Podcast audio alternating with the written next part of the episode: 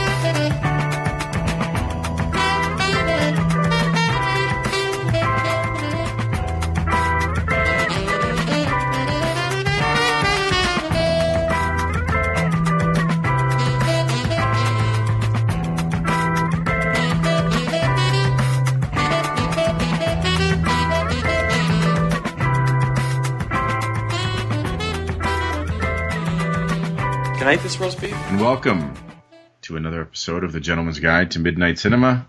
I am Large William. Across the border from me, in an unnamed cave, is uh, my good pal, my partner in crime, Sammy. Yes, I'm here. This is the third time we've recorded this beginning of this episode. Yes. Uh, it's been one of those nights. Technology is uh, trying to encourage us or to discourage us recording something. Uh, but we're going to soldier on here and we're going to just march on and we're going to talk about two films. We've decided, we've made an executive decision to forego talking about what we've watched this week only because it's midnight now and we've been at this for about an hour. We've had computer problems prior to that, and it's just turning into a real debacle. So, in the interest of finishing at a reasonable hour, we are going to forego that, and we're going to talk about everything we've watched. When our very special guest that we're going to mention at the end of the show comes on next week. Sure. Um, so the first film we're going to be covering, uh, I should say, this episode is brought to you by DiabolikDVD.com um, for all of your media needs, uh, be it Blu-ray or DVD or otherwise, T-shirts, etc. Head over to DiabolikDVD.com. Let them know that the Gentleman's Guide to Midnight Cinema sent you, um, and um, that would be greatly appreciated. So you had uh, opted to pick uh, Point Blank 1967, John Boorman film, and uh, Motel Hell from 1980. So two very uh, well-known and well-loved films in their own circles, certainly, and of course they both fit under the umbrella of what we do. Um, I think first we said we were going to be covering Point Blank. Was that correct? that is correct. Okay, so we're going to get into it here. Uh, 1967's Point Blank. I will synopsize as I'm in front of a computer. After being double crossed and left for dead, a mysterious man named Walker single mindedly tries to retrieve the rather inconsequential sum of money that was stolen from him. Yes. So, this was not your first time, nor my first time uh, seeing this film, but I'm curious why you picked this film.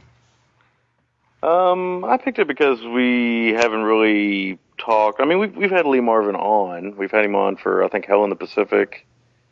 I think was that was that it? Uh gosh, Like- it might be. I always I always feel like I always want to cover Prime Cut, so I feel Yeah. like we have. But Hell in the Pacific might have been the only Lee Marvin we've done. Yeah. So I just wanted to do something. I had read his biography recently, not too long ago, and so I kind of wanted to do something with him, and uh, kind of came across the Blu-ray, and I was like, "Ooh, I'd like to check out the Blu-ray of Point Blank because it's a good-looking movie." I already knew that. hmm So um, that was basically the genesis of it. That was really the whole idea of picking it, and it is very GGTMC. It certainly is. It's one that in our circles has, I guess, a lot of love. And I had said, now this is the fourth time you've probably heard this. I'm using a piece of uh, information when uh, Sammy had picked this, I expected to get Point Break, not Point Blank, um, and which also falls under the umbrella of what we would talk about. Certainly, It makes me laugh every time. I just and I, that happened to me. I've had a few times like that, like when um, Magic, the film Magic, showed up, and I was expecting to see Anthony Perkins in the cover, not Anthony Hopkins, and I still proceeded to call him Anthony Perkins through the whole review. Yeah, I remember that. so that's how it goes. But yeah, I'm, I'm looking through Lee Marvin's uh, filmography, and I'm not seeing anything else we've recovered other than Hell in the Pacific. interesting, interesting. Yeah, it is, and this is a film. It's funny. It's taken over 300 episodes to get here. This is a film I feel like would have seemed on paper to be like within the first year of recovering this film. I know, I know. I thought the same thing. I thought this would be, you know, this that one was like one of the first ones I thought in my head. We got to talk about that one. Nobody talks about Point Blank. Yeah, and it fits so well in what we do. Um, you know, we, one of the things that brought us together was tough guy cinema, and you know, certain actors, Bronson, Mifune, Lee Marvin, um, and this is one of those ones that got people that love tough guy cinema and 70s cinema and a little bit of art with their cinema.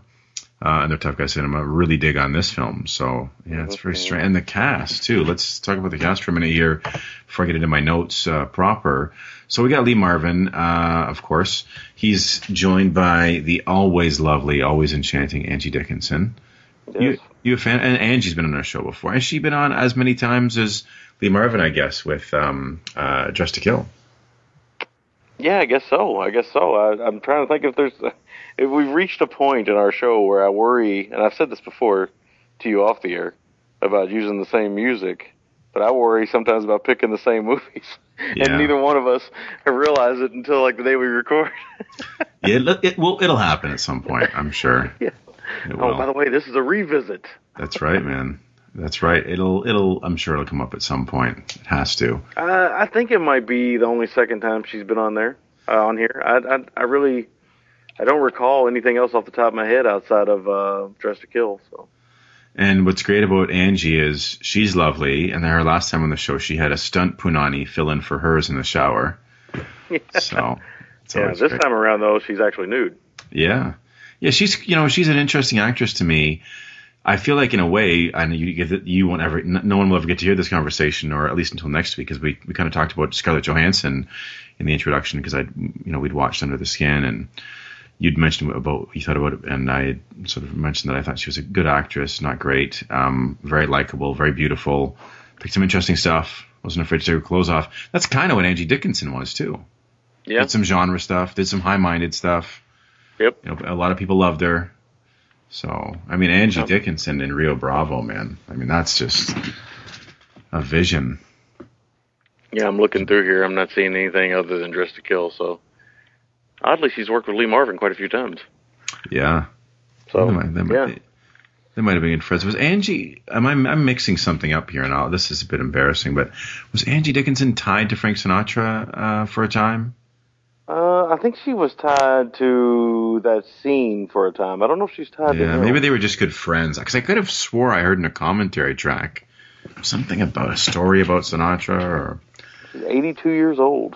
Wow, and she's still going strong. Yeah, and she's uh, she looks great for her age. I mean, really, really, you know, charming and sweet and all that. Uh, we get Keenan Wynn, who again, I'll ask this question for the third time, or a variation. Have we had Keenan Wynn on our show before? If we haven't, I find it hard to believe. Because he, yeah, he's a guy that's got almost, he, he's an Anthony Wong esque, 279 credits. Yeah, he's he has been in just about everything and anything. Uh, also a well-renowned uh, behind-the-scenes alcoholic, and there's some pretty great stories uh, about the shooting of this film because Marvin was also an alcoholic, Oh, and uh, those guys were they those guys went on a tirade. They were really good friends. they would tie one on. Actually, he really outwonged the Wong. Anthony Wong's only got 187 credits. Yeah. Well, I mean, but Keenan Wynn has about 150 names. His real name is Francis Xavier Aloysius James Jeremiah Keenan Wynn. Wow, that's a mouthful. Yeah, that is a mouthful. Yeah, I'm sure he's been on the. Sh- actually, he's in. No, we haven't done Once Upon a Time in the West. I forgot he was even in that. As did I. Uh, we We've almost covered. Black Moon Rising. Uh, yes, we have. Yeah, Almost. you and I almost covered it. Me and Miles almost covered it. Miles and I, I should say, almost covered it. But directed by one of the great names. Oh, he was in the mechanic. He was in the mechanic. I'm trying to think of who he was now. He was Harry McKenna, Big Harry in the mechanic. Oh wow! Speaking of Harry, uh, I love the name, and that that's really apropos of nothing. But I had to say, speaking of Harry, one of the great names uh, as far as directors go, Harley Cokeliss directed Black Moon Rising. So anyway, I digress. Let's get back to this film. Um, so outside of those guys, you got an interesting turn from Carroll O'Connor um, as Brewster, John Yes. Vernon, who has John Vernon ever played a good guy in a film? ever? Uh, it's a good question. It is a good question. piece of shit and most Canadian, Canadian. Canadian man. That's Yeah. right. Oh, oh man. Speaking of speaking of actors with a million names, I know he's got one. John Vernon's got an incredible name. Oh man, it's like Latin and Polish. Adolphus Raymondus Vernon. Oh, here comes the tough one. Aga- uh, uh, Agopsowicz. Born in Zehner, Saskatchewan. I wonder if Christian Christian Bates Hardy knows where Zehner or Zehner, Saskatchewan is. I sometimes feel like being an American that there's parts of Saskatchewan even Canadians don't know exist. Yeah, other than Regina, we can find Regina pretty easily. Yeah, I can find a Regina really fast, and I'm not even Canadian. That's, that's right, man. yeah. Oh, he voiced. Uh, we're all over the place here, but we voiced. We voiced. Yeah, we voiced. He voiced uh, Principal Dinkler on Duckman, and then he voiced. Uh, ooh, Yeah. Doctor Strange. Uh, he voiced uh, General Ross, in the Incredible Hulk series. Yeah, I mean he he is most known as Dean Wormser or Yes. Wormer or whatever his name was, obviously. Yes. Um, but you know he's had a he had a hell of a career. He was a you know he's also also almost a 200 credit guy, 198, man, just right there. and uh, he had an incredible career. And he usually always played a heavy or a CEO or a, just a jackass, an asshole, something like that.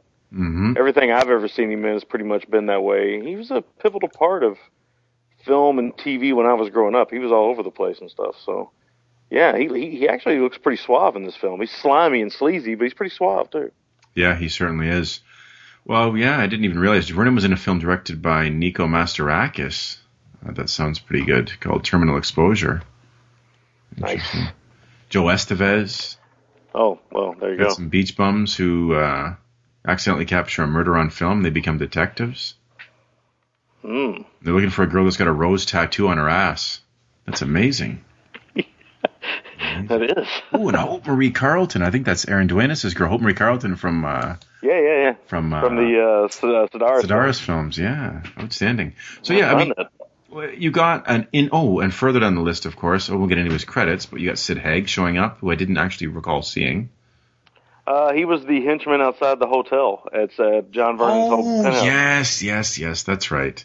That's right. Bill Hickman, Yeah. one-time Inglorious Bastard.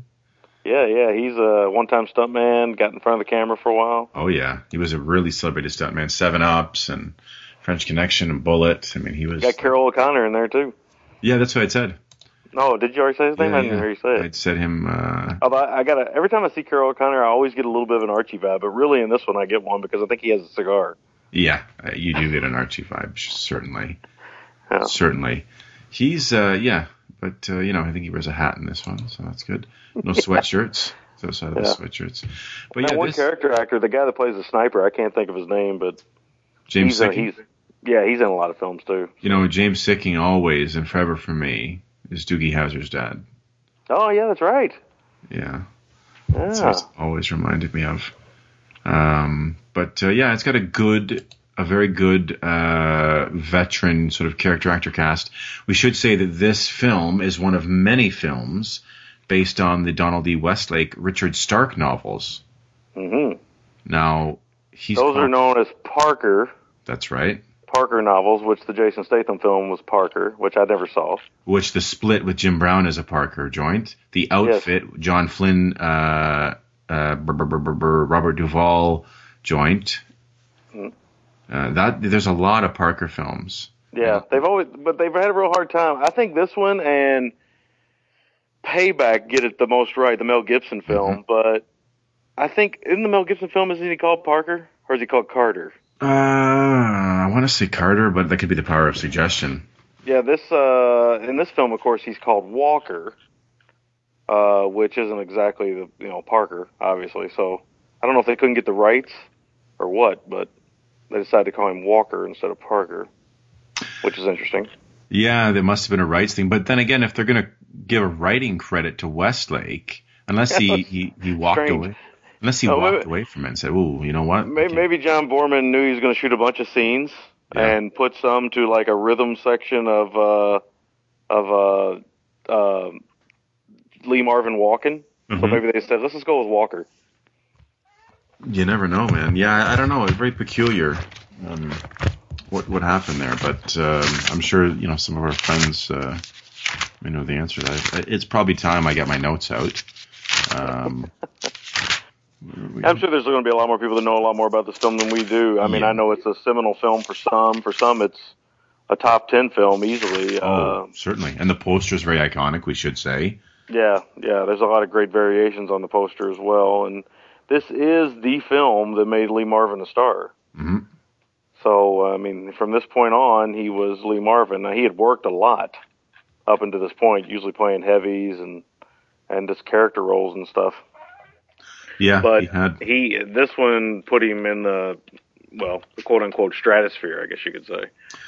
And I think I remember hearing years ago, and I can't remember how true this is or if I'm mixing up details, but I think Marvin was approached to make this film, and he had said the only way he was going to make the film was if Boorman directed it, and if Boorman had complete creative control, or the only way Boorman was going to direct is if he had Marvin and had complete creative control, something to that effect. Yeah, I I, find it very odd now thinking about it that we've only covered two Lee Marvin films and both of them are directed by John Boorman. That is peculiar, certainly, considering how prolific he was and how many well-respected sort of uh, tough guy or kind of you know those kind of actors. Yeah, I mean, almost all of his films from Point Blank on, we've talked about covering pretty much at some point in time. Oh, big time. Yeah, big time. No, I know. It's he's just one of those guys, you know. And I, we'll get to you know probably a handful or more of his films. And also, we should say he's only 43 in this film, but you can already see the effects of uh, uh, his war background, his uh, smoking, and his alcohol abuse. You can already start to see it. He looks older than 43. I'm 41, so I don't Oh, look anything. He looks fucking twenty years older than you, easy. I know, I know. He looks much older than 43, and of course, he would be dead 20 years after this at 63. So That's so by young. the time he got to be 63 in Delta Force, he looks awful. I mean, he looks like he's about ready to die of kill over. Yep. So it is. Yeah. He he really tore his body up. You know, he really abused it. So It's he did, man. He did. You know, between everything smoking and the drinking and stuff, and it's crazy. Yeah, Dirty Dozen, um, which this was the same year. That's a big year for him. Dirty Dozen and Yeah. Blank in '67. yeah, 67 was the year of Lee Marvin. There's no doubt about it. Uh, I should say that I don't know if this came out first and made him the star or Dirty Dozen, but either way, Cat Ballou, though, year. he had done prior, which I Yeah. think uh, he'd gotten a lot of acclaim. I think that even went on to win an Academy Award. he won it? an Oscar for it. Yeah, yeah, he Yeah. won an Oscar for Cat Ballou, and that got him noticed. But I I think first- what made him a worldwide star and uh, a leading man because in that film you got to think he's actually a supporting actor. In Yes, he is. That's right. Uh, leading man was you know Dirty Dozen is a is a is a what's the word I'm looking for Ensemble, guys on a Yeah, mission. it's an ensemble, but he stands out. Oh, he is the lead. Yeah, he's the glue. Yeah, uh, and and a great cast of tough guys. I mean, maybe maybe the greatest tough guy cast, pound for pound. Well, let's, you know what? Because we're kind of freewheeling here, truth be told, let's take a quick look and we'll see what we think as far as this goes. Uh, not to take away too much from the review, but um, the one the one I thought of was The Great Escape. Well, yeah, it's a good one too. So, which which of those two casts? Uh, well, I think I go Dirty Dozen though. okay, so Now, Bronson's in both, yes, he is. but Jim Brown's in Dirty Dozen, right? Yes, he is. But Steve McQueen's in Great Escape. Yeah, shit. That's Yeah. tough. That's, That's tough. tough. That is tough. Uh, Garner, you got Garner, Yeah, you got Garner. James Coburn. Yeah, but you got Telly Savalas. Yes, you do. Dirty Dozen. You do. this is true. You got Uh, uh, what's the, what's the name of that big guy that played Cheyenne? I can't remember his name off the top. of Oh, uh, was he German? no, no, wasn't no. he- He was real, real big cowboy Oh. actor. I'm thinking of the German that was in. Now I'm thinking of the German from Magnificent 7 Mhm. the German American guy. Oh, Horst, uh, Horst Buchholz, was it? yeah, Horst Buchholz. Yeah, yeah. Uh, now I gotta look too, because now I gotta see. I mean, Magnificent, um, not Magnificent Seven. Well, that's actually a good tough guy movie too. There you get another great ensemble, man. Throwing Yul up in the mix there, by. We got Borgnine, Bronson, Brown, Cassavetes, who technically he's not really a tough guy actor, but he's very good in Dirty Dozen. Yeah, he's a guy Richard actor. Yeah, Richard Jaeckel, who character actor, been in many things. George Kennedy. Yeah, Robert But, Ryan. but does, does Oh, Donald Pleasence of Great Escape cancel out George Kennedy? I think Donald Sutherland and uh, and Dirty Dozen cancels out Donald Pleasence. Oh, is Donald? Oh, that's right. Clint Walker, that's the guy I was looking for. Clint Walker. Clint Walker, big burly uh, uh, cowboy actor. What about Richard Attenborough? Who you got? Oh man, that's a tough one because I don't really think. Well, see, Richard Attenborough to me kind of fits with the John Cassavetes casting in Dirty Dozen. In that he's not a tough guy, but he's a classy kind of. Well, Yeah. Cassavetes is more interesting for his film stuff. He's I wouldn't call him classy per se, but they're both kind of left field tough guy. Uh, well, yeah, and, and both of them are directors. Both of them are filmmakers of kind of more quiet pieces. So yeah, Yeah. they kind of. I don't know, man. That's a tough one. Dirty. that- That is a tough one. I have to say. I, I, I would probably lean the same way. I was only doing it to play a devil's advocate. I would probably lean the same way when you say Dirty Dozen because Jim Brown, man, but it's hard to bet against Steve McQueen. I don't know. That's a tough one. That's a, That tough, a one tough for one. sure. Maybe we Coburn. should say Magnificent Seven. yeah, I think we might have to go that way. Might have to go that way. Um, but anyway, uh, this film, I, I'd heard what I was going to say was I'd heard that this film uh, was made on the condition of someone having Boorman having complete creative control. I think it was whether it was through Marvin or through himself or through someone else. And I really feel like when I watch this film now, I look at it with a critical eye. This is a very, very unique beast because it feels completely unlike most films of the time, certainly most tough guy films. It almost feels like French New Wavy, like it's this nonlinear storyline and there's some really artistic shots and stuff that's kind of left um, left to kind of unfold uh, at its own pace. Mhm. Very peculiar for the time for the genre. Well, we talked about this a little bit, I think, when we talked on the phone last time, but it has that kind of great opening where they kind of stylize it. Instead of doing freeze frames, they actually have Lee Marvin just kind of stand as still as possible. At one point, he's even hanging off a fence, and you can see his leg moving, Yeah.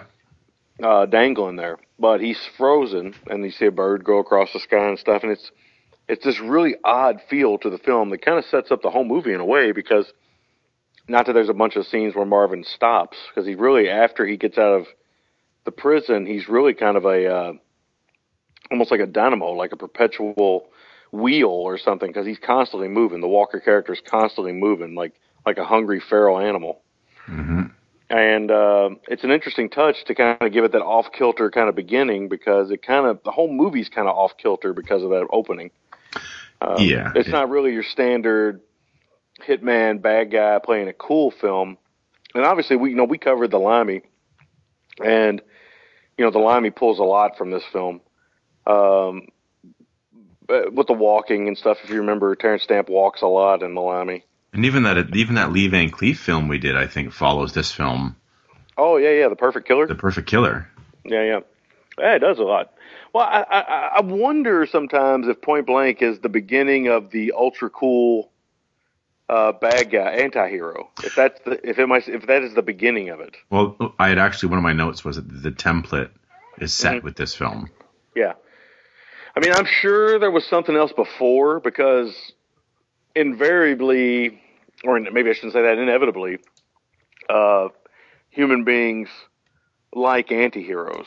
Yep. So I They mean, see their own because- flaws in them, right? Yeah, yeah. Well, they do that, but they also it's it's a license to get away with stuff. Yes, it is. And you, you're not boxed into a corner with uh, the sort of saintly good guy. Yeah, yeah, and not only that, but I mean, it appeals to our fantasies, right? We don't watch. I mean, I watch crime films because it appeals to my fantasies of what it would be like to be a real tough guy. When in reality, I don't want to get anywhere near that shit. yeah, yeah, right. I don't even like being on a gun range. I get uncomfortable. know. okay. Yeah. So, but it's a great escape for me, no pun intended, to uh, to to watch these films. And the anti-heroes are always what attracts me the most because, like you said, they have the flaws of our our basic human being. Uh, you know that I have. You know flaws you have, flaws I have, flaws we all have. But they also have these kind of great moments where you know they get to be real badasses with guns and and they also get to do the things that we wish we could do like revenge and things like that you know Yep. And stuff that we know is socially unacceptable most Oh, times certainly. but there's not a day that goes by that somebody doesn't cut you off in traffic and you're like you motherfucker Oh, I know. I know. It's true. And yeah, absolutely. I forget what I was going to say in that respect. I'll move on. Yeah, no, I, agree though. Hundred percent. Hundred percent. It's uh, it certainly does that. Um, I think this film looks mm, good. Uh, I don't know. It's a little grainy. A little grainy. oh you're talking about the blu-ray transfer Yes. yeah Um, the only reason yeah I it's not, it's not perfect it's not. Now I know some people like you know Jonathan Harrisburg, you know, big guy into the the you know I think films not being overly DNR'd and really the care that goes into a film being restored, you know, and looking filmic still. But I feel like a lot of '60s films look great on blue because of how cleanly they were made. You know, you didn't have a lot of stark, uh, overlit stuff like the '80s. So I feel like the '60s and they weren't overly colorful like some of the 50s stuff, like the Technicolor stuff. So I feel like the 60s is one of the areas eras that, because the way films were made, it's easier to make it look good on blue. I mean, and when they do look good, they look great because, like I said, I think 60s th- that era of filmmaking really lends itself well to the, the format of Blu-ray. Got Lee Marvin up in this piece. yeah sorry about that i just turned on the uh, the camera on my skype phone because i was trying to look at you Oh yes, yes. you tell me you're recording in uh, uh, leather, and that's it. So I was- That's it, man.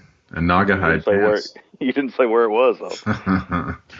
uh, I do have to say, just to finalize something, I will give it to the Dirty Dozen because we forgot to mention Borgnine, Robert Yes. Webber, and Robert Ryan.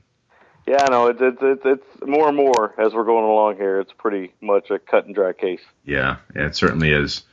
Certainly is. But um, anyway, uh, we get Alcatraz. There's a lot of really great still stuff in this. Um, Yeah, yeah. and it's a well shot film too. I, I think it's it's it's interesting to see a time when tough guy cinema takes care to be artistic and philosophical too, which you would see in like Ghost Dog. I think owes a lot to this film. Yeah, yeah. I mean, I, I think it's fun when uh, directors like John Boorman, Jim Jarmusch, uh, these kind of guys tackle genre movies. I think that, that that makes it that much more fun and interesting because, or like Scorsese or Yeah, just your really talented filmmakers. That's not to take anything away from your, you know, your B movie filmmakers, your Budd Boettichers, your whatever. You know, we can name a million of those guys. That's not to take anything away from those guys because most of those guys I like more than the A-listers yep, but I do think there's something to be said from a really talented filmmaker uh, when they go into genre and uh, they kind of manipulate it and kind of play with it a lot, and they kind of understand more. In my in my opinion, they kind of understand more the tropes and what they need, but at the same time, they kind of give it a new kind of a a flavor, so to speak. yeah, yeah. I would agree. Boorman Boorman's a filmmaker that's very interesting because very. he's the kind of guy that would always kind of see, he seems to me like he always swings for the fence. And and like I said I've said about on Facebook with about Brian De Palma and several other filmmakers.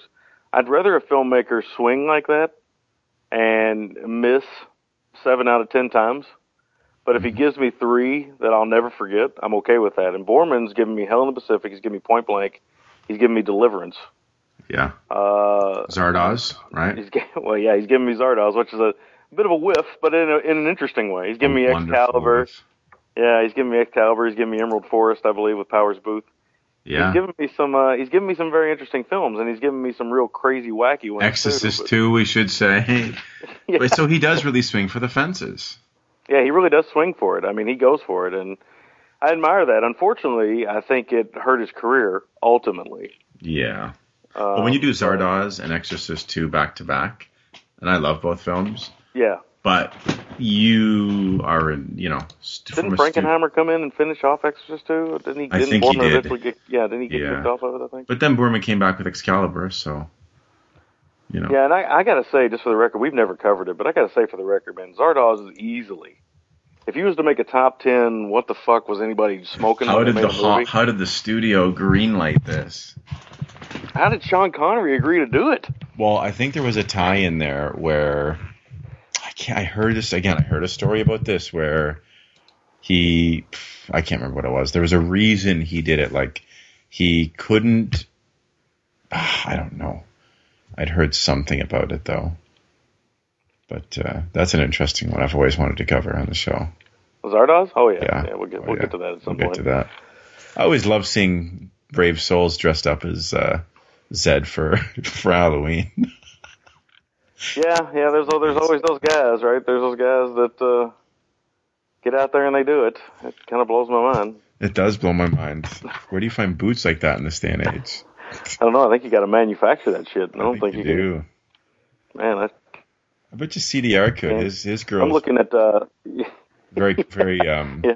crafty. Like she's very uh skilled. I think she Yeah. could make him a pair of boots like that. I'm looking at uh, Boorman's uh, filmography, and uh, there's a lot of good stuff in here. I forgot about uh, Beyond Rangoon is okay, but I tell you what is really good: The General with uh, Gleeson, uh, Brend- Brendan Gleeson, and Jon Voight. I, I Uh-huh. recommend.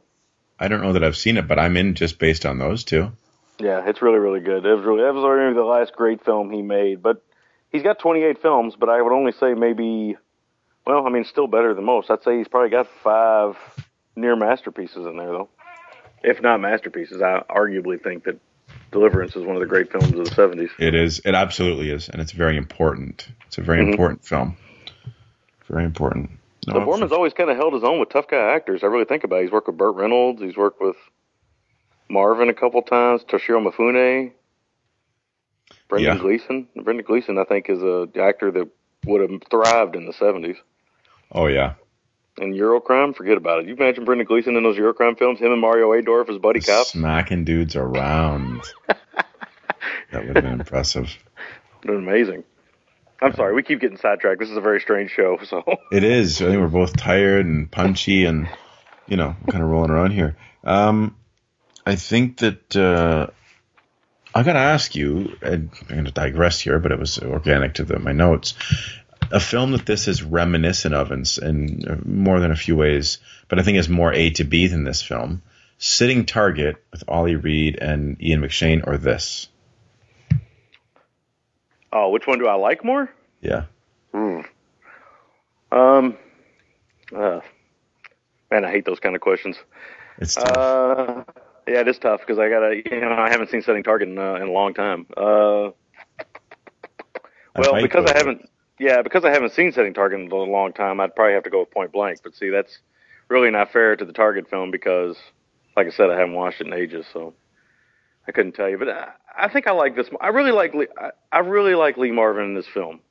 I like him more in the film than I actually like the film. Uh, I would think agree The with film that. is, yeah, the film's good, very, very good. Mhm. But I think Marvin is such a he's so charismatic and kind of remarkable in his non-acting in this movie. It kind of blows me away. There's a scene in this film where he literally just sits there while this ex-girlfriend just kind of goes off. Mm-hmm. And it is some of the best acting I think I've ever seen. And he never says a word.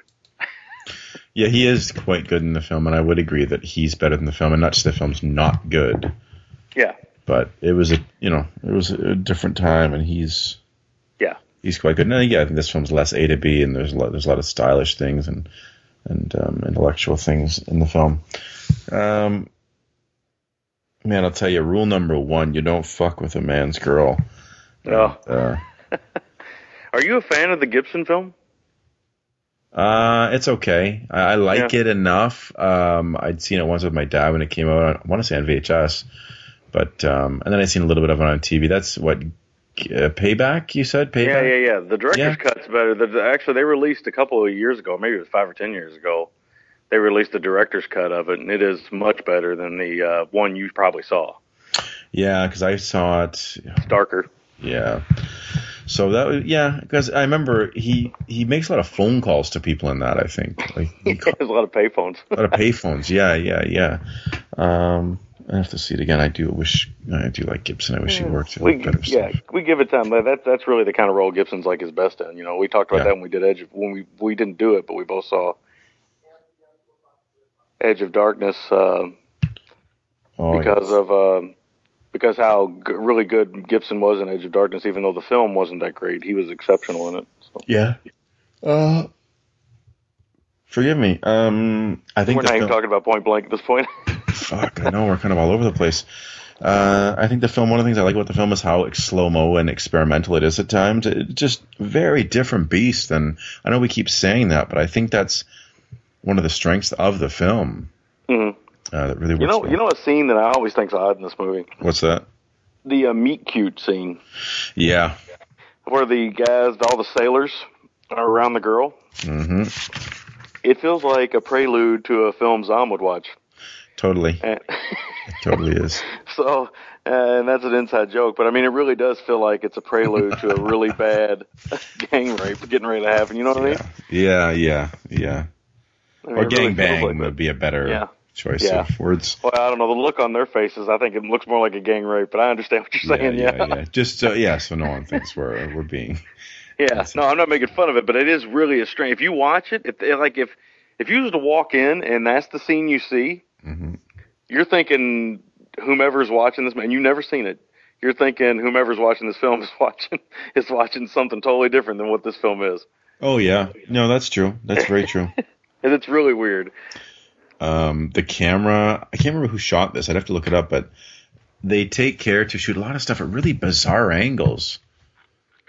Yeah, almost like Dutch angles. I was Batman about, angles. yeah, I was about to say that actually, as a matter of fact.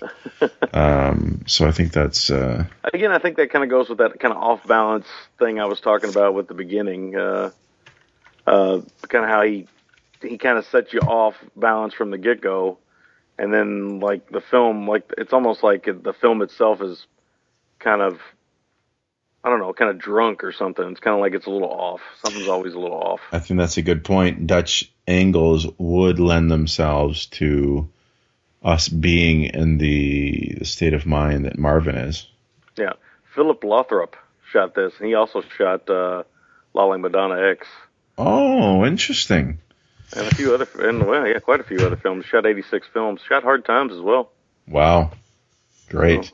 Another Marvin film. But yeah, he he shot a lot of shit. Shot Deadly Friend of all things too. Oh, man, which I love, which came up oddly in the Adam Wingard Q and A at the guest. Yeah, he's actually actually uh, what you call it? This guy, this uh, film uh, cinematographer. He's been on, he's been on our show a few times. He's uh, shot They Shoot Horses, Don't They? Rapping, don't they? Yeah, yeah, don't they? And uh, Lily Madonna, like I said, quite a yeah, quite a bit of stuff. Traveling Executioner, he shot. He shot a lot of great Oh, 70s cool. films. Very cool. Um, I think that a lot of the daytime exteriors look really great. I don't know what the budget was for this film. I can't imagine it was huge. It's an example of a director who's who knows what to shoot, what he's going for, and he's pretty effective in getting it. Um, True Lies. I never realized this until this time. True Lies lifted the car ride, I think, from this film a little bit. Said it was shot for three million, which uh, that's pretty high for '67. Actually, Three million sixty-seven. Yeah, maybe so. that's pretty high for. Well, I mean, I don't know for sure, but I would say three million is pretty good budget for '67. Yeah, it's healthy. Yeah, that's true. I might see what Dirty Dozen was shot for. oh man, you know how stupid I am and how tired I am. When you said Dirty Dozen, I chuckled because in my head I heard you say Dirty Dancing. I was like, why is he comparing Dirty Dancing to Point Blank?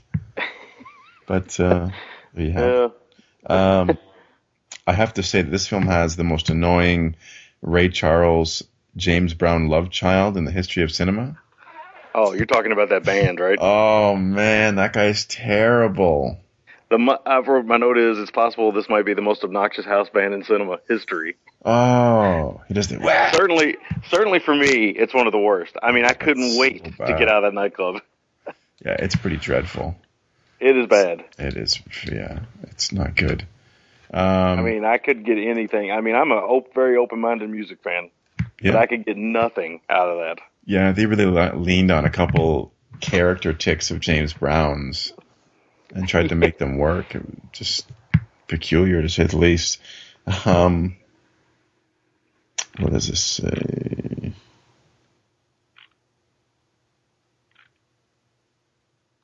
I can't what that says. It's a moment of silence. Yeah, no kidding.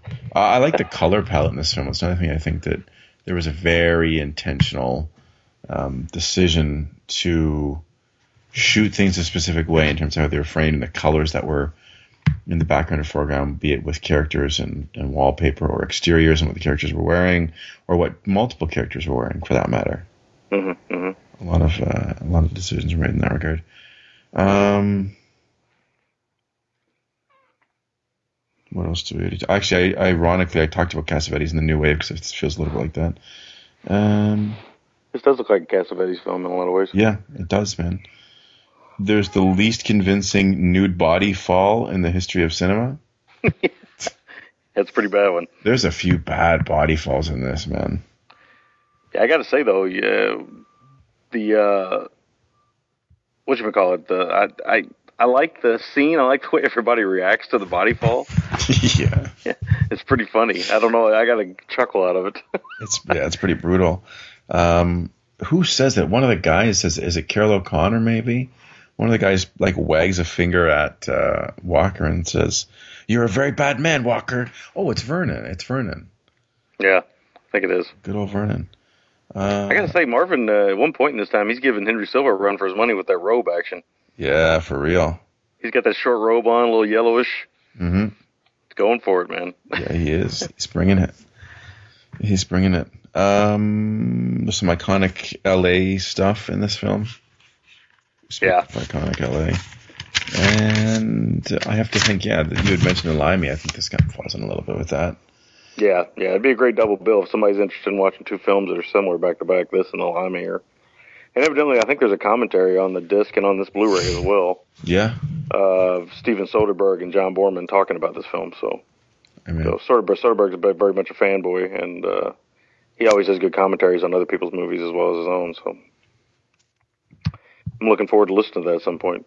I should say that there's a great metaphor too with the uh, way he shoots that empty bed. I really like Oh, that's kind I of like love a metaphor. that. Yeah, I love that. Because you know, I mean, anybody worth their salt will realize there's nobody in the bed after that first shot.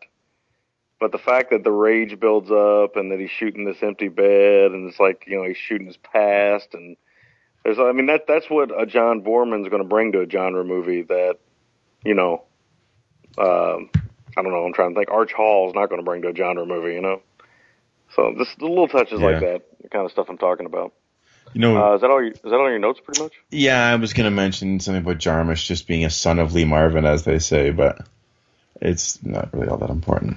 Yeah, yeah, yeah. I think uh, there's a great story. I remember that one time George Jarmusch was talking. He was in a bar or something, and a guy walks up to him and says, uh, asked him if he's in the Sons of Lee Marvin Club, and said he uh, didn't really like it. And Jarmusch said he couldn't figure out where he'd seen this guy before, and then he realized it was Lee Marvin's son, Chris.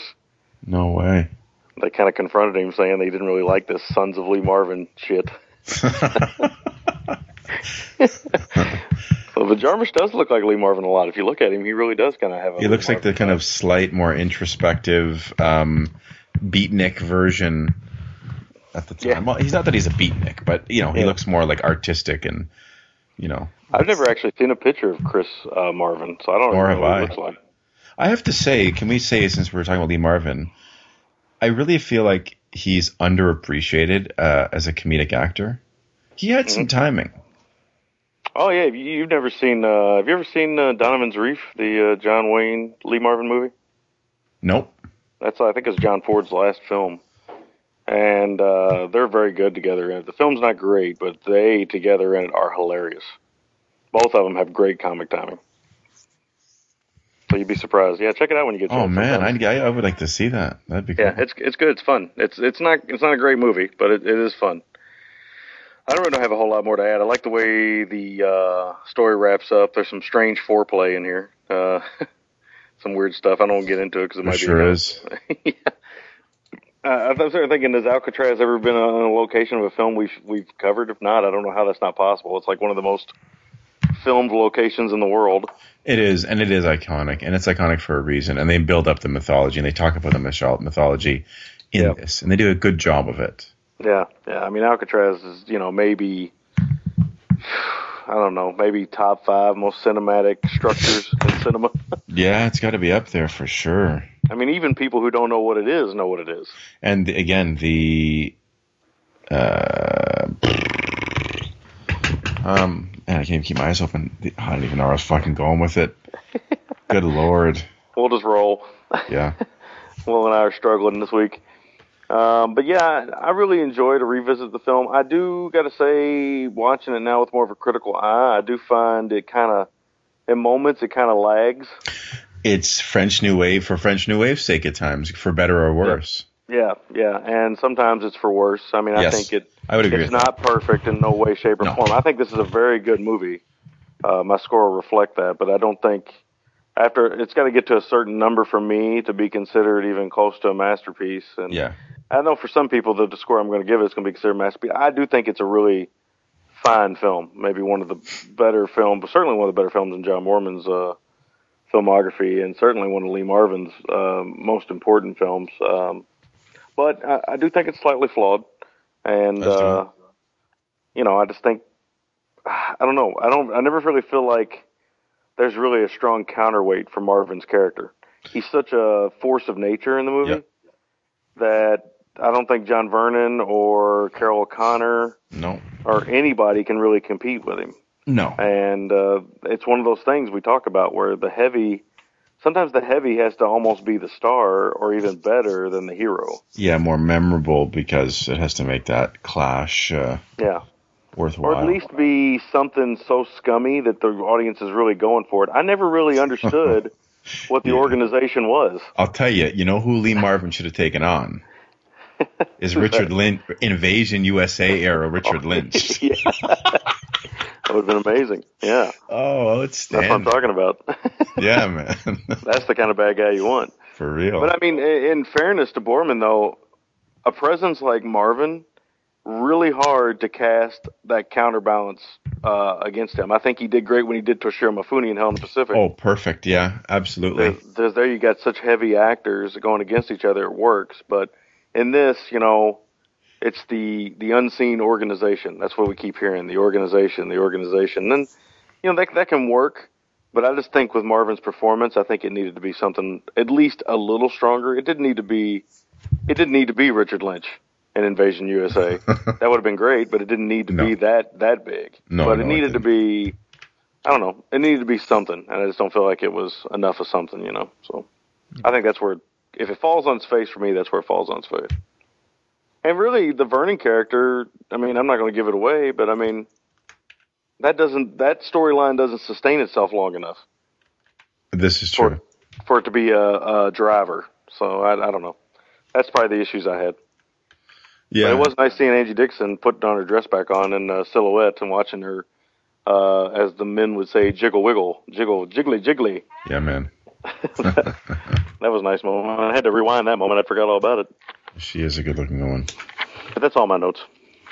Nice. Uh, make or break. Um. Gosh, I didn't even write one down.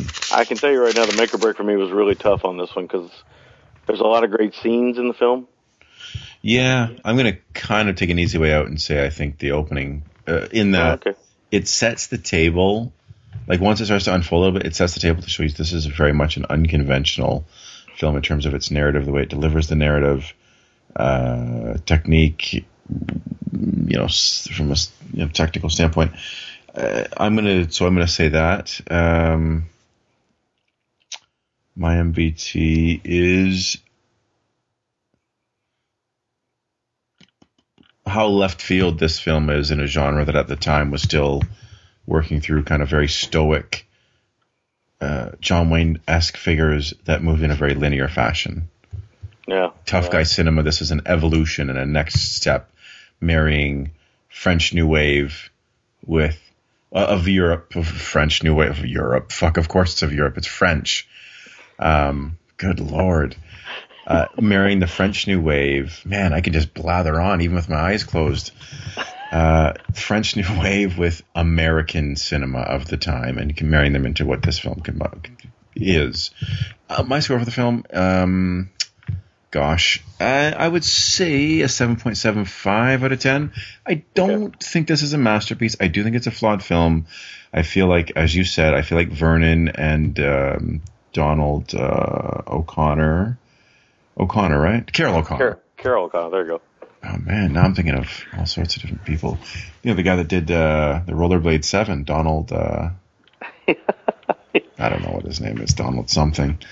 Donald Zen filmmaker. Um, Scott Shaw. Scott Shaw, but no, there's a Donald Donald Glover. No, oh, not Donald Glover. oh man, this is going off the rails quick.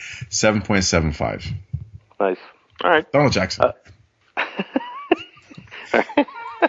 my MVT is, or my make or break is, I'm going to go with the scene where the uh, the ex-wife or the ex-girlfriend uh, really spills her guts, and um, Marvin just sits there the whole time while she's just spilling. Yes. And I like that whole sequence. I like the shooting of the bed. I like. Uh, that is a great, great sequence. Yeah, and uh, it's just really good stuff. Um, you can see the rage in uh, the Marvin character, that kind of hidden rage that he had, that he channeled so well like the old tough guy actors do. Uh, my MVT is Marvin. Uh, I like Boorman a lot. I would give it to him, but uh, I think Boorman's made much better films. And uh, yes. even though this is, you know, a, a strong film for me, because I'm about a half a point higher than you. Um, I don't think it. I do think it is flawed. I do think it, it meanders when it doesn't need to meander. Yes. A few times, it kind of just it just doesn't move when it should move, and uh, maybe that's part of the game. But I don't know. I got. I'm not the biggest French New Wave guy anyway. No, because of some of that stuff, but uh, uh, I do appreciate it. Just don't love it, yes. and uh, this this this is the same way. So my score is an 8.25 out of nice. 10. I do think it's a very good film, and I do think it's worth owning. I agree. And I think if you're a Marvin fan, you definitely, if you haven't seen it, you should see it. I can't remember what the Silva and Gold Boys gave this. Nor can I remember I. they reviewed it, but I can't remember what they gave it.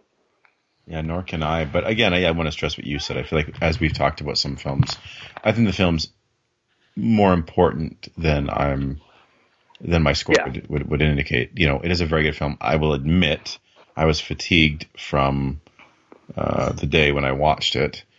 No, but, uh, but in, in, in, in fairness, some of the most influential films are very flawed films. I think flawed films are as important as perfectly made films because, I mean, from this flawed film, I think we got a lot of masterpieces. Yes, we certainly, certainly did. And a lot of different countries riffing on that, still riffing on that. South yep. Korea still riffing on that. A lot of people are. Yep. Um, and I was thinking of, of course, Donald G. Jackson of the Rollerblade 7. Oh, I thought I said, did I say Donald Jackson? You did say Donald Jackson toward the end there. Yeah, you just forgot the G. I did forget the G, which is essential. And I'll tell you, that film's got a cast and a half. Scott Shaw, Frank Stallone, Karen Black, Don Stroud, William Smith, Joe Estevez. Man, how have we not covered that yet? How have we not with a 2.0 on IMDb? yeah.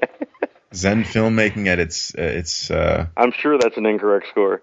That has to be times four at least. Times four. So we're gonna take a break. We're gonna go put on our rollerblades uh, so we can review uh, Donald G. Jackson's Rollerblade Seven uh, and Motel Hell. We'll be right back. Are you tired of film podcasts where the hosts exist in a constant blissful state of agreement? I mean, the main the main characters are two of the dullest main characters I have ever encountered in any film. Well, you're in luck.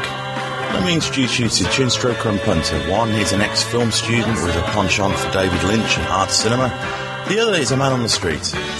Listen in perplexed and horrified terror as we tear apart one film a week It just really It's isn't. not visually striking. No. I just just getting confirmation. It's just dealing, that's the third time though. I mean, am I, is this is on? You can find us at chinstrokerversuspunter.podomatic.com. So come and share the victory. If you could fuck any man in film, who would it be and why? My answer is Lance Henriksen. Oh. You, you wouldn't tell. He looks like somebody. he looks like somebody who can keep, keep a secret.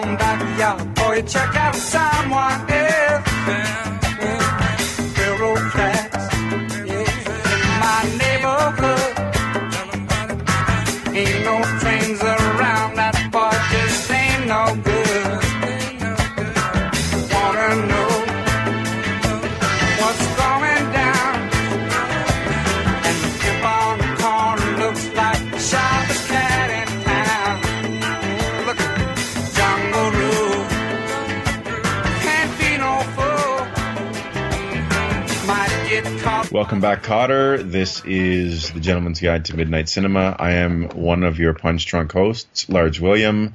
Uh, across the border for me is my good friend Sammy. That's the second time I've said this in the show. It might Yeah, are we doing the last. are we doing the semi intro for the second time? This is actually the third time we're doing. Maybe even the fourth time. Ninth time's a charm for the GTMC.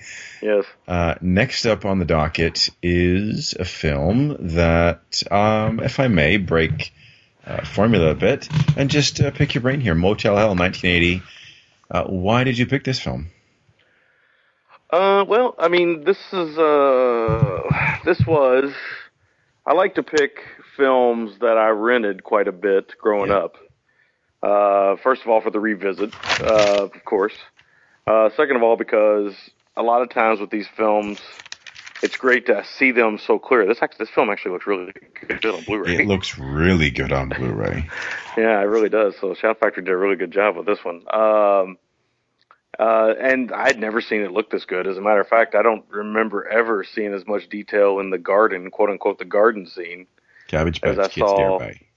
Yeah, this time. I mean, I'm used to seeing it on a murky VHS, not I'm used to seeing it on something like this. So I never saw this on Laserdisc if it ever came out or DVD. So this is the first time I've watched this since VHS, and uh, I was interested in it. I was interested in some of the special features on the disc, which I haven't got around to yet, and um, I, I like Rory Calhoun. Uh, he's an interesting guy, uh, not a very nice gentleman. Uh, I think I may have talked about him a little bit when we did uh, the Angel film, Avenging Angel. But I know you know he's a cowboy actor and stuff, but you know notorious for being a bit of a uh, a bit of a misogynist, stuff stuff like that. Oh, seriously, I didn't know that. Yeah, yeah, I mean, he's a pretty popular guy. I mean, he's a good-looking guy in his young years. Oh man, I'll tell you. he was you. only 57 when he made this movie, but he looks this film same thing as Marvin. These old guys, they didn't know how to they didn't know how to take care of themselves. Well, no, because he looks well uh, beyond his years. I'll tell you, in a moment of serendipity, one of Calhoun's last credits was Rollerblade Warriors, taken by force, directed by Donald G. Jackson. Yeah, Rory uh, had an interesting career. He did a lot of B westerns and stuff. He kind of started out. He he kind of had this like mix where he kind of looked like uh, Rock Hudson crossed with like Victor Mature and people like that. And yeah, Very dark, kind of heavy looks and stuff. And I think he did some Gladiator movies. I can't remember, but he's an interesting guy and kind of an overlooked Hollywood matinee idol and stuff. But this Yeah. is, believe it or not, uh, you know, one of his best performances. I think he's actually really good in this. Is Farmer Vincent. So. as do I. Um, but really, it just come down to that. It came down to I hadn't seen Motel Hell for probably 20 years, and I thought, you know, this will be fun to see. And it was kind of a. It's always nice when I pick one, and I think, well, certainly we'll have seen Motel Hell. Who hasn't seen Motel Hell? Right. You know, I know he loves the genre as much as I have. Certainly, he's seen Motel Hell. But then when you tell me, oh, by the way, I've never seen Motel Hell, I'm like, whoa, well, that's an added bonus. So, Yeah, it definitely is. It's when I remember the, the VHS cover for pretty fondly. I think all of us do, again, as I'd mentioned Yeah. in the intro, which no one heard except you and I. yeah, Um, very iconic. Now, I, I always used to mix this up. There's another cover that had a big dude in overalls and a beard and long hair on the cover. Ooh. oh, uh, what you hear an echo? Sorry, Oh no, I saw Sammy there on the photo on the video there by did you see me for a second there? Yeah. cool. Uh, I didn't know that worked. Yeah, I didn't know that worked. Uh, I hit that button every now and then with my face. Man, that, that Sylvan Gold Cave is well lit. yeah, I know. they put a lot of fluorescent lighting in here. Yeah. Um, what was I going to say? Uh, well, there, Oh, uh, what think cover was that? I think you're talking about a movie called Slaughterhouse. Maybe I am. I used to mix up Slaughterhouse's cover with Humongous's cover and with Motel Hell.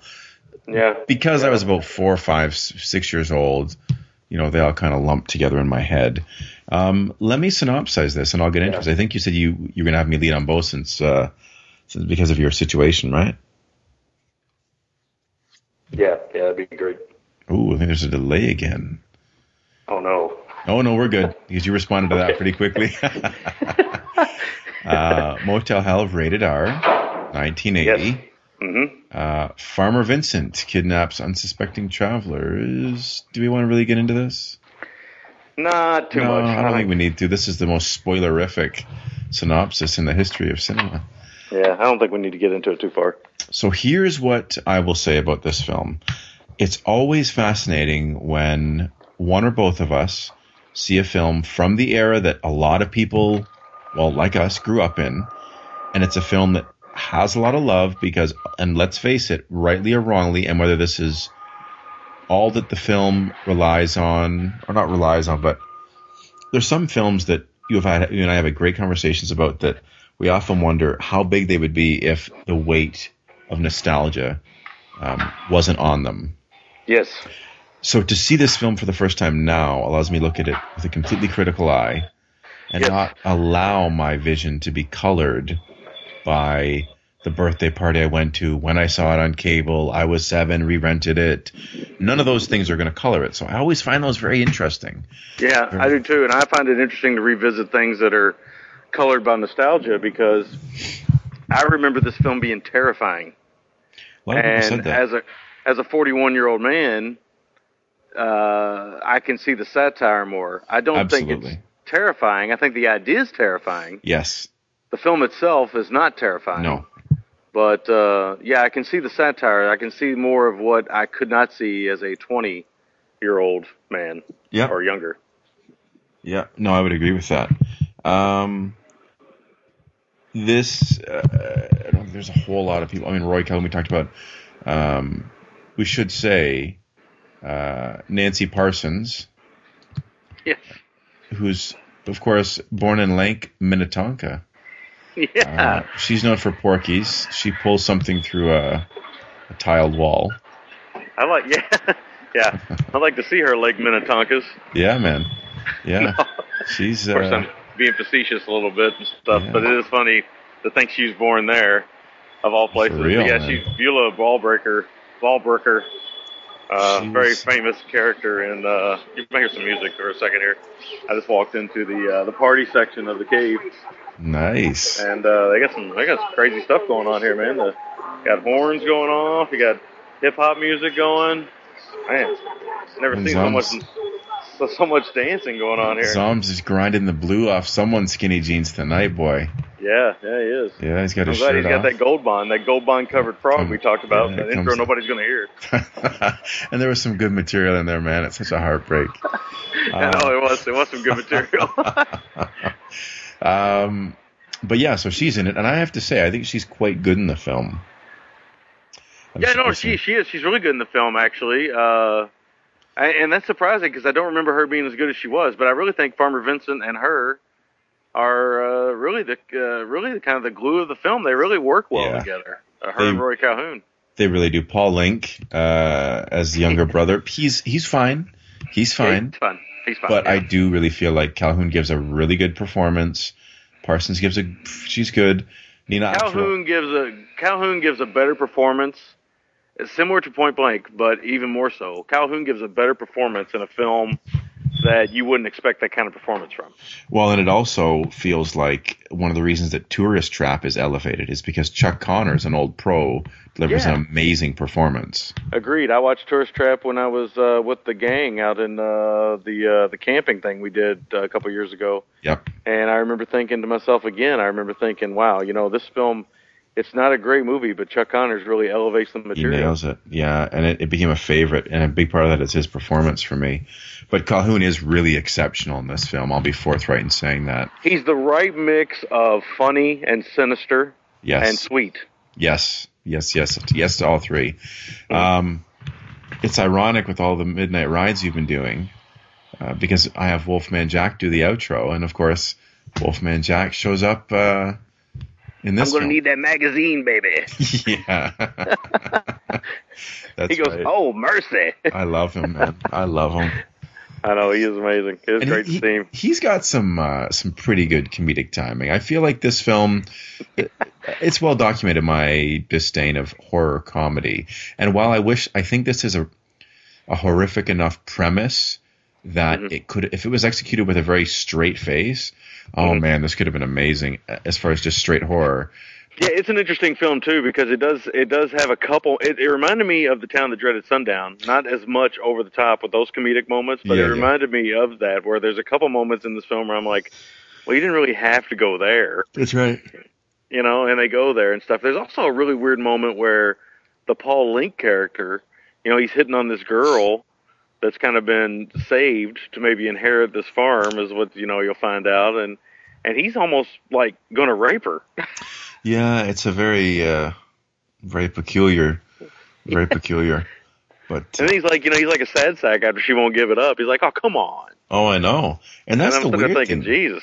the tone with this film is something that it's weird because I feel like if in the right hands, this premise could have been like an all-time great. Um, not to say that it dropped the ball because I still think this is a really fun film, and I think one of the things that really impresses me about this film is this is 1980. Now, Yeah. there's another pretty famous slasher that came out in 1980 and only preceded this by a few months. Yeah, yeah. And to save everyone from, you know, Googling that, of course, Friday the 13th, the Sean Cunningham jam, Right. is what I was referring to, and as, as you knew. So I think it's very curious that this came out at the same time.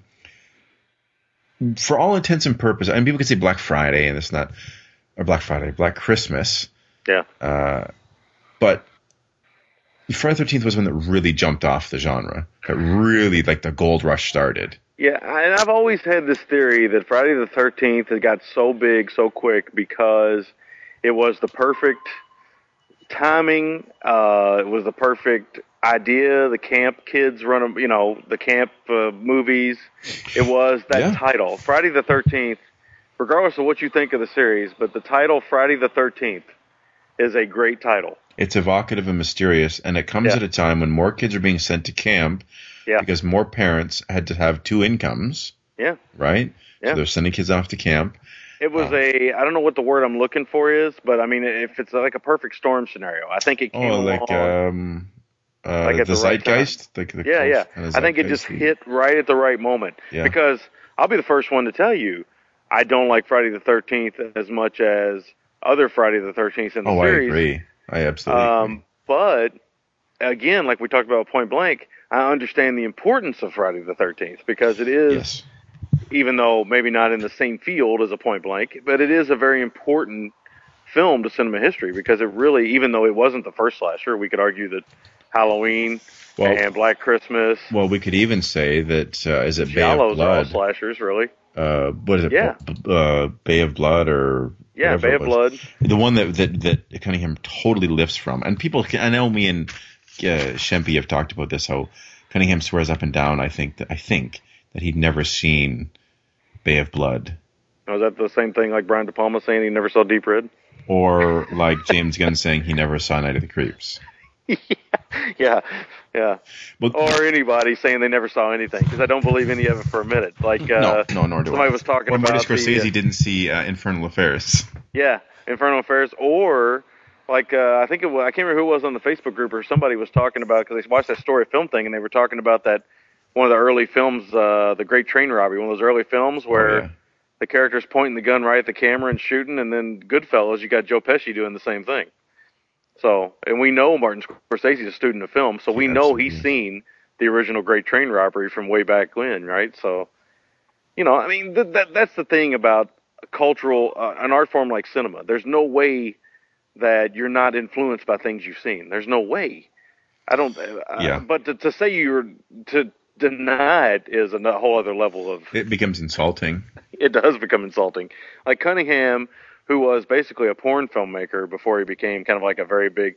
I think Last House on the Left was his first kind of like hit. Yeah. Uh, and then he made some, you know, he made some good stuff. He's never a great director, but a great producer and stuff. And he made his men off the Friday Thirteenth stuff. But he obviously had seen other stuff. You know, Oh yeah. he's no auteur.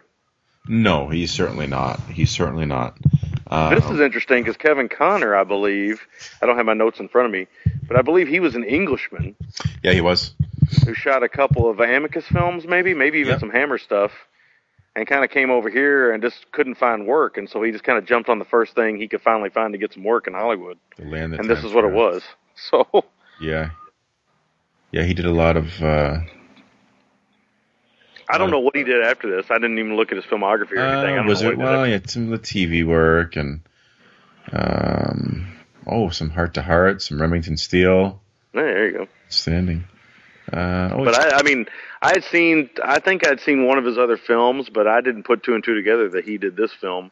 I always thought this was done by some uh, slasher guy from the '80s. I didn't know it was done by an Englishman who came over looking for work. So Same here, but I tell you, I think I talked about this with you. I really want to see that one he did called Sunset Grill.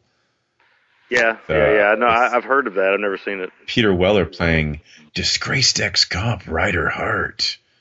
Ooh, Uh, I like that title. I like that name. It's got Stacy Keach, John Rhys-Davies. Oh, Yeah, it's, I'm in. Miguel Fernandez. It's got a good cast. So, and it's got yeah, mustachioed Weller. So that'd be cool. oh, yeah. I'm really in now. Uh, we're in like Flynn.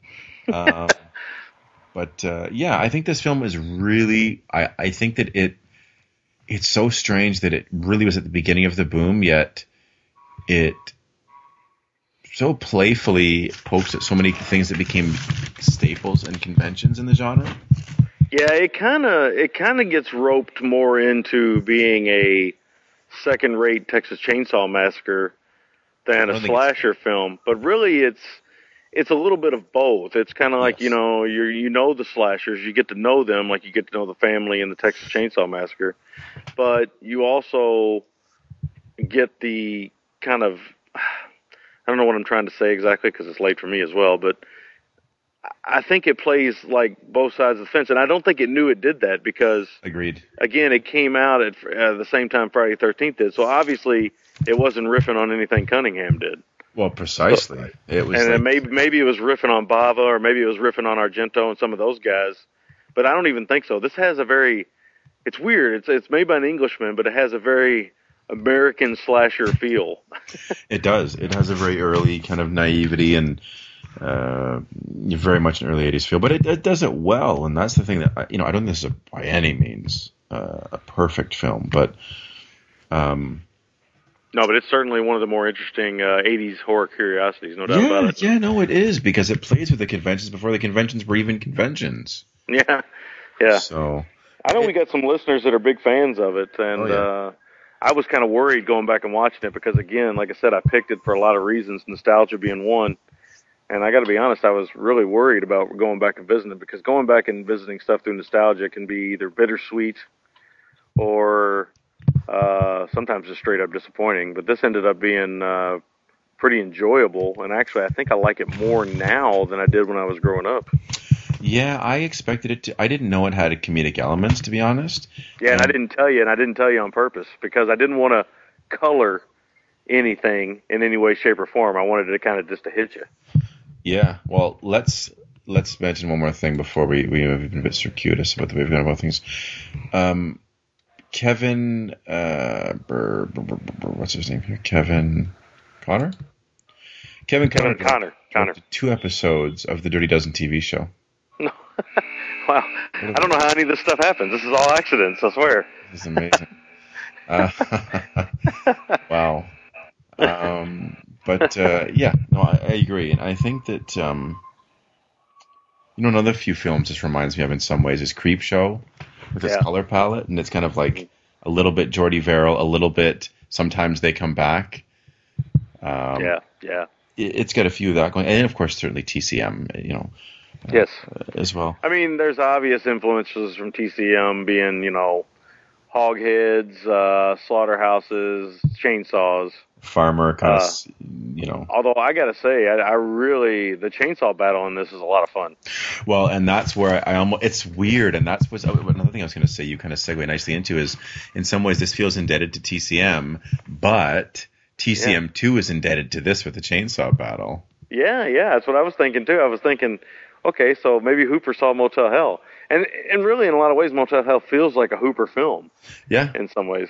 It feels Yeah. like something he would have done. I don't think he would have done it as well as Connor, because I think he would have been riffing on himself. But I think true. that uh, it does feel like that era of horror film and you know the kind of ideas that Hooper had and stuff going on, especially with the kind of grotesque stuff that happens in the film. The idea of fattening up people by burying them in the ground and, and cutting their vocal cords is truly one of the most grotesque things I can think of. It is a really horrific idea um, that I feel like I have to admit gets bungled a little bit by the execution by way of the noise they make. I know Leslie, our good friend of our show, Leslie had said it kind of terrified him the sound they made, but for, to me the sound was unbelievably goofy.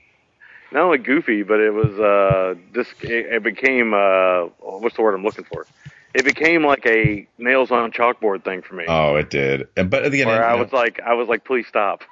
yeah, it, it bothered me. And now again, you know, I'm looking at it as a grown man, Yeah. whereas he's looking at it uh, as a Through, yeah, he's looking through through rose tinted glasses, like I said, like I would have too. I remember being terrified by that and thinking, here's another thing about nostalgia. I remember thinking this film was ultra gory. Oh yeah, it's not. It's not really that gory at all. It's, most of it's implied. There is some blood and stuff and some, some, uh, you know, some butchered body parts and things like that, but nothing, nothing, uh, that, you know, a 15, 16 year old kid couldn't see and wouldn't be completely repulsed by. There's no real, other than that weird rape moment almost. Both of our films have weird, almost rape moments. Uh, Yeah, Yeah. no kidding. other than that moment, there's not really any real like nudity in the film. I don't think is there? Is there any nudity in the film? Uh, no, I think we get some like. oh, actually, yeah, yeah, yeah. uh, there, there's there's a scene where he pulls up to the drive-through and he starts getting everybody out there, and there's a girl that gets out of that car naked. And we should say that um, the drummer in this epitomizes punk rock. Yes, it's John Ratzenberger, isn't Good old Ratzenberger thereby. it? yeah, Cliff man, I looked so I looked so hard for that song. I could not find it anywhere. Cliff Clavin does not look punk in any capacity. No, there's nothing punk rock about John Ratzenberger. I'm sorry, it's maybe the most miscast part we've ever had on our show. Yeah, he's unbelievably miscast. Unbelievably so. I have to say again, you'd mentioned the Blu-ray was looked really great. I had to watch part of this at work, and even the DVD looks really good. Nice, so, again, nice. Kudos to them. Like it looks very nice. Um, I think the film takes its time, which I like. Yeah, It- you yeah, know, it's it's, it's fun. itself I, I, it likes the characters, and they're well written enough that you you don't mind it taking its time. Yeah, and I like uh, you know I like all I like all the Wile E. Coyote moments with the uh, farmer Vincent. I like all that stuff. The way he's always kind of working out a new trap, and he never uses the same trap twice. At least I don't I don't recall him using the same trap twice. It's like he's got multiple different ideas all the time. Nor do I. You know, what I thought of with this film is Coop, Yeah, like the anti-Coop film. yeah, yeah. and uh, yeah, it's just a very interesting satirical, satirical take on, uh, on the genre. Um, Well, not only that, but it doesn't like hit you over the head with it. You know, there's some parts of Texas Chainsaw Massacre 2. There's some parts of that where it's really kind of Hooper's really kind of going for it, and Yeah. uh, it feels like he's going for it, and he's preaching to you as opposed to this, which I kind of feel is really, you know, they kind of they kind of sell this film on that whole uh, American Gothic idea, the uh, Yes. you know Oh, American I- Gothic painting. I'm so glad you mentioned that because one of my notes was American Gothic painting because the, the way they frame, um, the way they frame, uh, what's her name, Nancy Parsons and Roy Calhoun, a couple of mhm. times really nods to American Gothic. Yeah, and they sell it on the box art as well. And but I think what that does also is it it kind of you know it makes it kind of this this this kind of all American. I don't know, man. It's just really weird. I can't. I still can't believe for the life of me. I still cannot believe that this film was made by an Englishman. Yeah, it is very curious. United Artists, it's, it's a logo. Sadly, we don't get to see as much as we should have. Yeah, yeah. It's kind of died in the uh, I think early '80s. Yeah, it's too bad. Maybe one of the last films they did. Yeah, well, I think they did that. I think they did the Rocky films. Some of the Rocky films Yeah. in the '80s.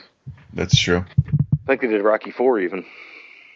Yeah, they might have. I'm not sure. I love Farmer Vincent's uh, pickup truck too. But I say I'm a bit of a car nut. Oh, I yeah. don't always talk about it on the show, but I mean it's a sweet truck. Nice, good shape. Looks nice. Yeah, no, it does look good. It looks very good. Um, what else do we got here?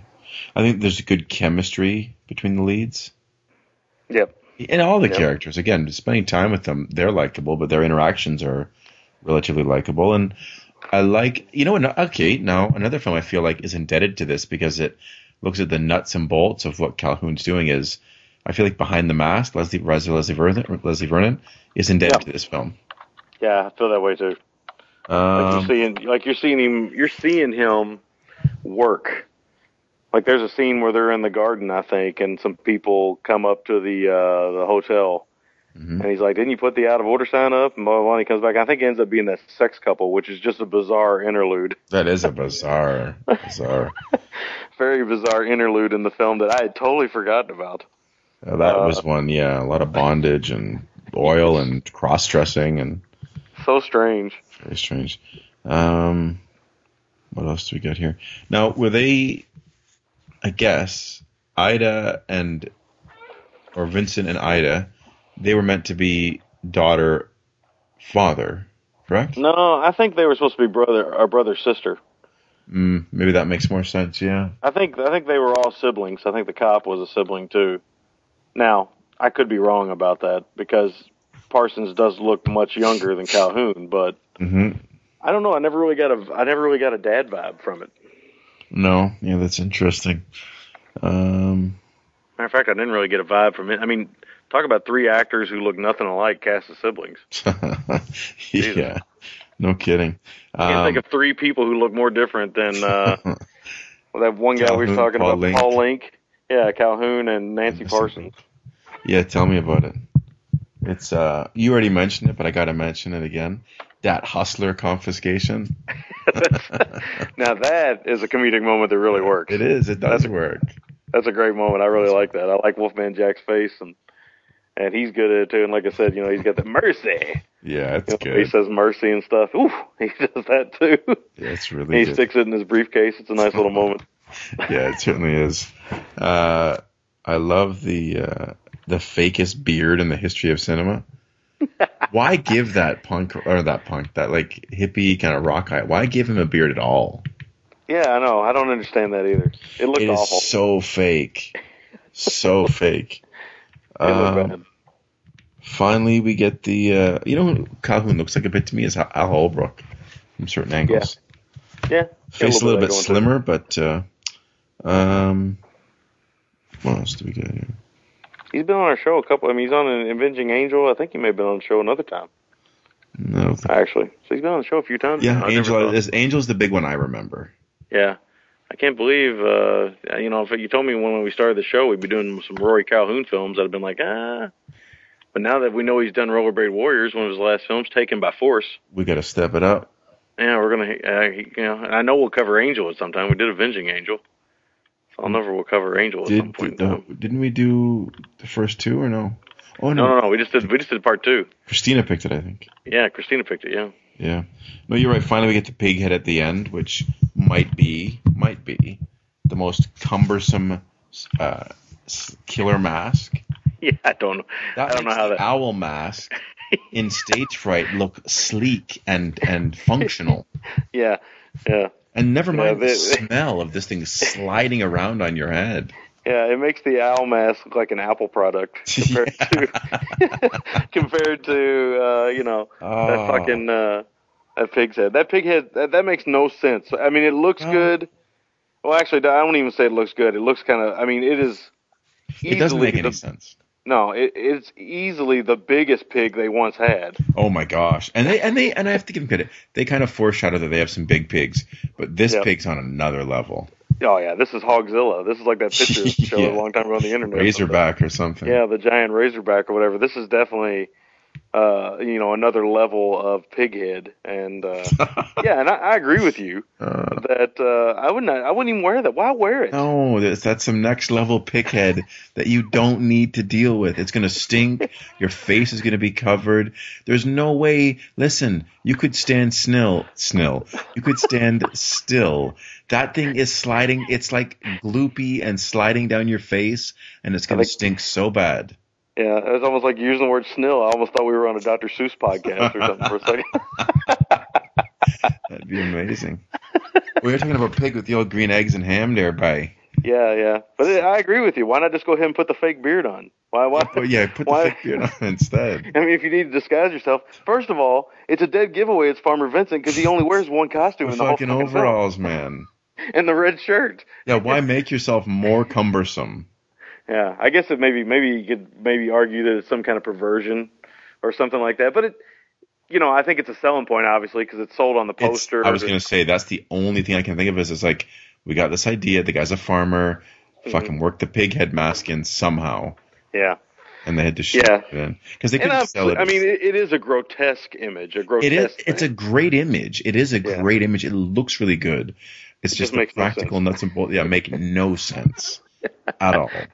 Yeah. But that's the way it goes. Um, Then again, we did review a film where somebody got raped into the carcass of a pig once.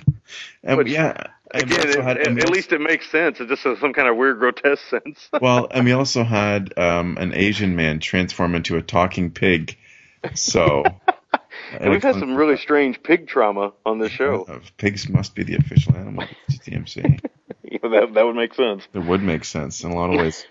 Um, I'm all done with my notes. I'll kick it over to you. Okay, I don't have a whole lot more to add. I kind of went into a lot of it as we went along, but yeah, there's just this is an interesting film where they they they throw in these kind of weird moments in it, and it works. Like they don't feel out of place like they did in the Town that Dreaded Sundown, or No, uh, not that I had a big problem with those, but they did feel a little out of place to me. These they did. almost feel like these little vin- vignettes of uh, kind of like early '80s, what the idea somebody thought was funny Yeah, and this kind of like uh, gr- uh, grotesque. I keep using that word, but that's what it is really. It is a story, kind of like this grotesque story, and sometimes with grotesque you get comedy out of that, and and uh, there is this kind of really black, dark comedy in here that uh, I was actually pleasantly surprised held up. Uh, oh yeah, I know. but but I got to say that Roy Calhoun, as great as he is, I really feel like they wanted to cast a younger actor as the farmer Vincent character because you know he's getting hit on by the young blonde. He, Oh, big got all this stuff going on. I mean, Roy Calhoun, when he was younger, he was a dashing man, no doubt about it. But I mean, and he's a decent looking older man. But I just felt like yeah, he is. I just felt like you know maybe they should have got somebody a little younger, maybe. Uh, Yeah, but don't don't get me wrong, I'm very happy Roy Calhoun's in the film because he really he kind of when him and uh, Parsons are on screen together, or even when they're separate in a lot of ways, they bring a lot of life to the movie because as good as him and Parsons are, and even the uh, what's the name of the actor, the Chips actor, I can't remember his name Linke? again. Yeah, Linke. As good as I think that's what it is. As good as they are, all three of them, uh, and the sex couple's interesting stuff. The blonde lead, I found her to be very uh, almost naive to a point of irritating.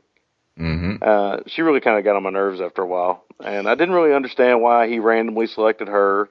Oh, Terry, and and Terry doesn't ask. That's her name in the thing, and she asks no questions. no, she doesn't. Like, oh She is- man, She is so naive. I mean, I've seen very few characters that are this that naive to keep a story were moving. they were they maybe clumsily trying to convey that she had amnesia? Uh, maybe. Because maybe they the were. maybe they were trying to say, "Is this a satire?" Maybe they were trying to say that Americans don't really want to look at what's in their meat.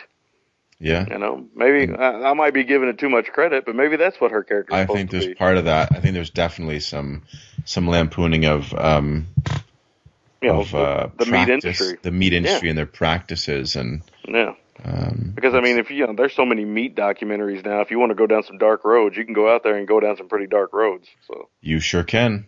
Yeah, and as somebody who likes to eat meat, I mean, I know a lot of our some of our listeners don't. I find that perfectly fine. Yeah, and as I get Uh, older, I tend to lean a little more that way. yeah, but and I don't. I, do don't eat as much of it as I used to either, but I do enjoy Oh, my meats. Uh, I don't want to know. I'm with you. I, I I don't really want to, and I notice some would say, "Well, you guys are sticking your heads in the sand, same shame on you," but I, I- just I don't want to know some of those things. I don't. I just don't want to know. No, But yeah, I don't have a whole lot more to add. I just think you know it's it's it was fun to revisit this, and I was actually really happy that uh, this turned out to be as much fun as it was because I I got to be honest. Sometimes when you pick these films through nostalgia, you really don't know what you're getting into. I think I picked. Yeah, I picked Prison through nostalgia essentially, and that was kind of a. I mean, it was okay, but it wasn't. It wasn't nearly as good as I remembered it being at the time. You know, it still looked nice, but it wasn't nearly as good as I thought it was yeah, yeah. the first time I saw it. So. oh, for sure. But this one worked out. This one actually I think is better than when I used to watch it a long time ago. So yeah, let's go ahead and get in our MVTs and make or breaks so we can go to sleep. yeah, no, for sure. I got to be up in five hours and put some Cheerios on the table. Ooh. Brutal. Um, My make or break is uh, is the scene when um, uh, Calhoun's in the truck breaking down what he does and why he does it, like all the all the stuff Oh, with yeah. his sister and the passion and dedication for his craft and Yeah. he this isn't really an evil guy per se. He's grown up a certain way, thinking that it's okay to do what he does in order to get what he what well what the the the, the kind folk of his town want. That's some Yeah. of Farmer Vincent's uh, meat. Takes all kinds of critters to make Farmer Vincent's critters. That's that's right, man. so I really like that scene. Uh, my MVT, I'm going to go with Calhoun. I think Yeah, nice. if he was if it was like a dull or annoying lead, oh man. I thought the film was weak otherwise, but I feel like you have to be in his corner and understand, I agree with you. you know, a little bit. I agree. I mean, if it had been, let's say, if it had been uh, Charles Nelson Reilly, it wouldn't have worked. No, no, definitely not. Or maybe even Wolfman Jack. He's he's okay in bits and pieces. He's okay. That's right. That's right. And my score is a seven out of ten. Nice. Um, you know, am I saying Point Breaks or Point Break Point Blanks only 0.7 or yeah 0.75 better of a film? No, it's probably a lot better in some ways. But what this film sets out to do, this is in its own small way a watershed moment. Alongside, ironically, the the release two months prior watershed moment in slasher films, Friday the Thirteenth. Yeah. Um, It's a bit of a gem. It really is. I, It is. I was kind of surprised. Yeah, it is. And again, I think there's some really clumsy things, and I wish if it had been played straight faced with the setup it has, oh man, it could be one for the ages. But it's a fun film with interesting characters that are well written. You you actually like like we had said, Ida Smith, uh, not Ida Smith, um, Nina Axelrod as Terry is the weakest link. But yeah, she is. But the two, you know, Ida and Vincent Smith, Calhoun and Parsons are really great enough individually and together. They're great. Yep. Yeah, I agree with you. I I think the film uh, really was a surprise, and uh, you know, I I wouldn't say it's a masterpiece, and I agree with you. It's, you know, was Point Blank's a little bit better than this. Yeah, in in the genres they're working in, I think that's fair enough. I think it's fair enough score. Uh, my make or break is. I really like the chainsaw battle. I can't deny that. Yeah. As ludicrous as it is with the pig head and all that stuff. It's just it looked dangerous. I don't know how they got the sparks on. I mean, this is the days before those some of those things. I don't know how they got the sparks going. I'd like to believe that they figured something out, like maybe putting some flint or something yeah, on yeah. on those blades, because otherwise it was pretty, pretty dangerous shit, especially for the guy in the pig head. Well, dude takes two slaps on on that kind of a sloppy floor, yeah, and he's going up like there's there's a banana peel there. The other thing you said though, you know, if this thing was played straight, it would have to be one of the meanest horror films ever made. If it was played straight, Yeah. it would be such a cruel film. And I don't think in 1980, I think coming out of the 70s, we saw some cruel genre films, but I think by 80, 81, the cruelty of horror was still there, but there was this kind of over exaggeration of gore, which kind of made it almost satirical and uh, kind of ludicrous and stuff, which people would laugh at. You know, action became really crazy. You know, you giggle at somebody getting blown to smithereens because it was escapism and stuff. So I think that this was made in 80. If this was made in like early 70s, like Texas Chainsaw Massacre, I think this film would have been almost too cruel uh, for. I mean, I think it would have been a nice film that that way too, but it would have been too cruel for a lot of people. Yeah. Some of the stuff they do is so cruel, uh, but they do it in such this loving way. It's so strange. And I think Uh, they do. You're right. yeah, my MVT is also Rory uh, Calhoun. He's he's fantastic in the film. But Nancy Parsons, she gets a very close runner up. She's a lot of fun too. Uh, and my score is the same as yours, seven out of ten Nice. on the nose. It's a good, uh, solid stuff, man. De- definitely worth a pickup. As Will said, the DVD looks great, but trust me, the Blu-ray looks pretty fantastic. Yeah, it does. And I say that with a V. Absolutely. the only way. All right, man. That's the show. What are we doing next week? You want to announce it? Or you want me to announce it? Um, yeah. Can you announce it actually? Yeah, okay, I'll do it. All right, so next week we are uh, bringing great friend of the show, brother from another mother, uh, Rupert from out on the West Coast, Brian. Uh, he of leather pants. Yes, uh, the white leather ones, right? Yes. Or is, or is he the white or the red? No, he's, He's the white. white. Yeah, he's, yeah, that's right. Uh, he's uh, he's coming back on the show. Been a long time. We haven't had him on in a while. He's been doing some other things. Uh, the blog is blowing up for him. Uh, he's on another podcast, I believe. Uh, I think he does a Shout Factory podcast Oh, uh, nice. for for them, I believe. Uh, him and another guy do. Uh, I don't know that for sure, so don't mark my words for it. Um, but I remember him announcing something like that. Um, but yeah, he's coming back on the show. Uh, it's going to be great to have him on. We asked him to program the show, and we asked him because we never know what we're going to get with Roop. Uh, I think the last time he was on the show, I think you guys did a WC Fields. Well, actually, I think he's been on the. He was on like one of our Halloween shows, or maybe was no, he was on our Death Wish show. That was the last time He was on our. Death Wish show. Yeah. And yeah, he's picked an instructional video for us in the past. He's Yeah, he's picked some really interesting stuff. some George Burns video. heist films. yeah, yeah. W.C. Fields film, uh, Yeah. some uh, Chinese art films. Remember that? I, I remember that one show I couldn't be on. He picked Yo-Yo. Uh, oh, the Yo-Yo Taiwanese Yaya? film by Edward. Yeah. Was Edward Ma? I think. Or Yeah, I think so. Yeah. So anyway, very interesting guy. One of the you know true gents of the group. But he picked uh, Top Hat, which is Fred Astaire. I think Ginger Rogers might be somebody else. But I hope it's Ginger Rogers, or else I look like a fool. But either way, that's from 1935. We're going to be doing that, and we're going to be doing our first because hopefully we'll do some more uh, Audie Murphy uh, western, um, which is Ride Clear of Diablo. from 1954. And for those that want to play along at home, Top Hat's available to rent at most of your streaming rental places. Um, Ride Clear of Diablo is not, but thank, thankfully for the tech, the technology that is YouTube, it's there to watch. So it's not the greatest print, but hey, you can see the film, right? that's right. I've seen much worse, trust me. We have seen much worse. if you could just hear our review of Candy Tangerine Man, you'd know. That's the one I was. You took the words out of my mouth.